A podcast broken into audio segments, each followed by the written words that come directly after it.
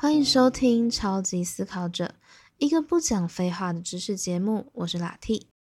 想让身体强壮、提升运动能力，可以透过健身、重量训练的方式来达成；而想让你的大脑变得强壮，提升注意力和思考能力，也能透过某种方法来达成哦。今天这集，我们就要讲实际有效的大脑锻炼法。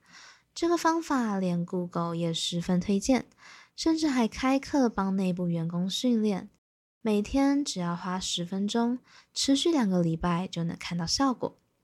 我们今天会告诉你冥想能达成什么效果，然后教你一个简单的冥想法和一个进阶的冥想法，最后会告诉你冥想的脑科学原理是什么。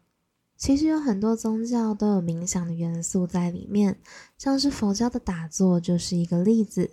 所以很多人一听到冥想就会联想到宗教，也会怀疑冥想真的科学吗？但其实现代的冥想已经从宗教中独立出来了，也被许多实验和研究证实有效。冥想可以给你的帮助非常多，可以稳定情绪，使你比较不会感到焦虑。沮丧、愤怒，也可以提高你的注意力、创造力和学习能力，所以连带能提高你的自信、同理心和社交能力，让你感觉更幸福，也能提高你的思考能力，让你在工作或学习上都能更有效率。Google 之所以会在公司内部推动冥想课程，也是为了要让员工能获得更好的情绪和创造力。让他们的工作可以更加可靠和高效，所以对一个思考者来说，冥想是超级重要的大脑基本锻炼。那冥想实际该怎么做呢？首先，你要找一个不吵闹、可以让你放松的环境坐下来。像我就习惯坐在自己房间的床上，坐的时候记得双腿交叉盘腿坐，把腰挺直，双手放在腿上就好。其实就很像和尚打坐的姿势。对于新手来说，如果觉得这个姿势不太舒服，很难放松，那其实坐在有靠背的椅子上也可以。保持好坐姿，闭上双眼，去感受和注意自己的呼吸。虽然你无时无刻都在呼吸，但你可能从来都没有用心感受过你的呼吸。最简单的冥想就是感受自己的呼吸，感受吸气的时候，空气穿过鼻孔进到肺部，然后又从你的鼻口出来，去观察自己每一次的呼吸循环，也可以去感受呼吸之间你胸腔和腹部的肌肉起伏。请注意，你不用刻意去吸气和吐气，只要像平常一样自然的呼吸就可以了。但要用你的注意力去观察和感受你的呼吸，在观察呼吸的过程中，你脑中可能会开始浮出很多杂念，比方说今天午餐要吃什么啊？今天工作哪件事又让你不开心啦？对于新手来讲，刚开始注意力会比较难聚焦在呼吸上，你的思绪可能会常常飘走，这是很正常的情况。当你的思绪飘走时，不必感到慌张或烦躁。你注意到杂念之后，只要轻轻的放下杂念，再轻轻的把思绪带回到呼吸上面就好。这就是整个冥想的过程。新手可以先试试看，每天冥想五分钟，再渐渐增加到十分钟、二十分钟。冥想真的超级简单的，你要每天坚持持续做才能看到效果。我自己的习惯是每天会定个睡前的闹钟来提醒我今天该冥想了。只要你可以坚持每天十分钟，通常两周后就可以感受到冥想带给你的好处。接着我们来讲一个进阶一点的冥想方法。说穿了，冥想就是借由聚焦注意力来锻炼注意力。而呼吸刚好就是一个很容易聚焦的动作，毕竟每一个人都会呼吸嘛。只要你能掌握这种聚焦注意力的方式，你也可以聚焦除了呼吸以外的其他动作。也就是说，你在生活中处处都可以冥想。比方说，走路时，注意你动用肌肉抬起脚步，脚掌踩到地上，压力传到你脚掌皮肤，再踏出另一个步伐的感觉。洗澡时，你也可以冥想，去注意水滴冲击到你皮肤，水流划过你皮肤的过程，注意到水温让你的皮肤产生什么样的感受。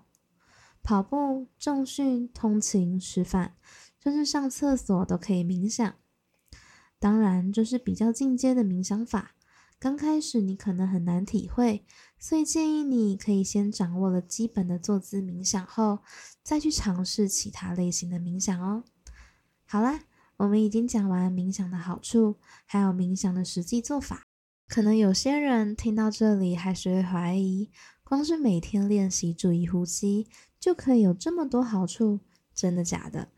所以接下来我们要从脑神经科学角度，简单的讲讲冥想的科学原理，提供给想更进一步了解冥想科学的人参考。如果你对冥想的科学原理不感兴趣，那下面的内容你就可以直接跳过啦。我们大脑中有一块区域称为预设模式网络 （Default Mode Network），以下简称 DMN。DMN 是自我认知的脑神经系统基础。DMN 会加强我们的自我意识，同时也可能会带来一些负面情绪，例如愤怒、沮丧、嫉妒、焦虑等等。目前也有一些证据显示，自闭症和忧郁症有可能就是因为 DMN 的运作失常，导致大脑不断产生无法排除的负面情感。一般来说，当人的大脑放空时，DMN 就会开始活跃起来。当大脑集中注意力时，DMN 的活跃度就会降低。冥想的时候，你的注意力其实是集中在呼吸上的，所以冥想时会抑制 DMN 的运作。当你的 DMN 活跃度降低后，你的自我认知会暂时减退，这时候你会摆脱负面情感。获得一种宁静状态，这个状态下，你也可以更客观的审视自己。当你处于冥想状态时，大脑的杏仁核也会减低反应。你可以把杏仁核当作是大脑的恐惧中心，杏仁核专门产生焦虑、恐惧、害怕的反应。也就是说，冥想时，你的杏仁核降低运作，你也就比较不会被恐惧和焦虑挟持。确实也有研究显示，长期的冥想会使你的杏仁核缩小。当你进入深度冥想时，你大脑的去甲肾上腺素、多巴胺、内啡肽、血清素、大麻素和催产素等等都会开始发挥作用。这些化学物质除了会使你心情愉悦以外，你的脑波也会从贝塔波进入阿法波，这时你的大脑会处于一种。既放松又警觉的状态，你的注意力会提高，认知能力也会提高，大脑的横向思考会增加，也就是说，你的创造力会提高。所以说，冥想的效果在脑神经科学的基础上确实站得住脚。想成为一名超级思考者，除了多听我们的 Podcast，也别忘了多多练习冥想啦。好了。以上就是这集的全部内容。喜欢我们的 Podcast，请一定要订阅我们。如果你是 Apple 的使用者，别忘了给我们五星好评。对冥想有任何疑问，也可以在 FB 上私讯我们。感谢你的收听，超级思考者，我们下次见喽，拜拜。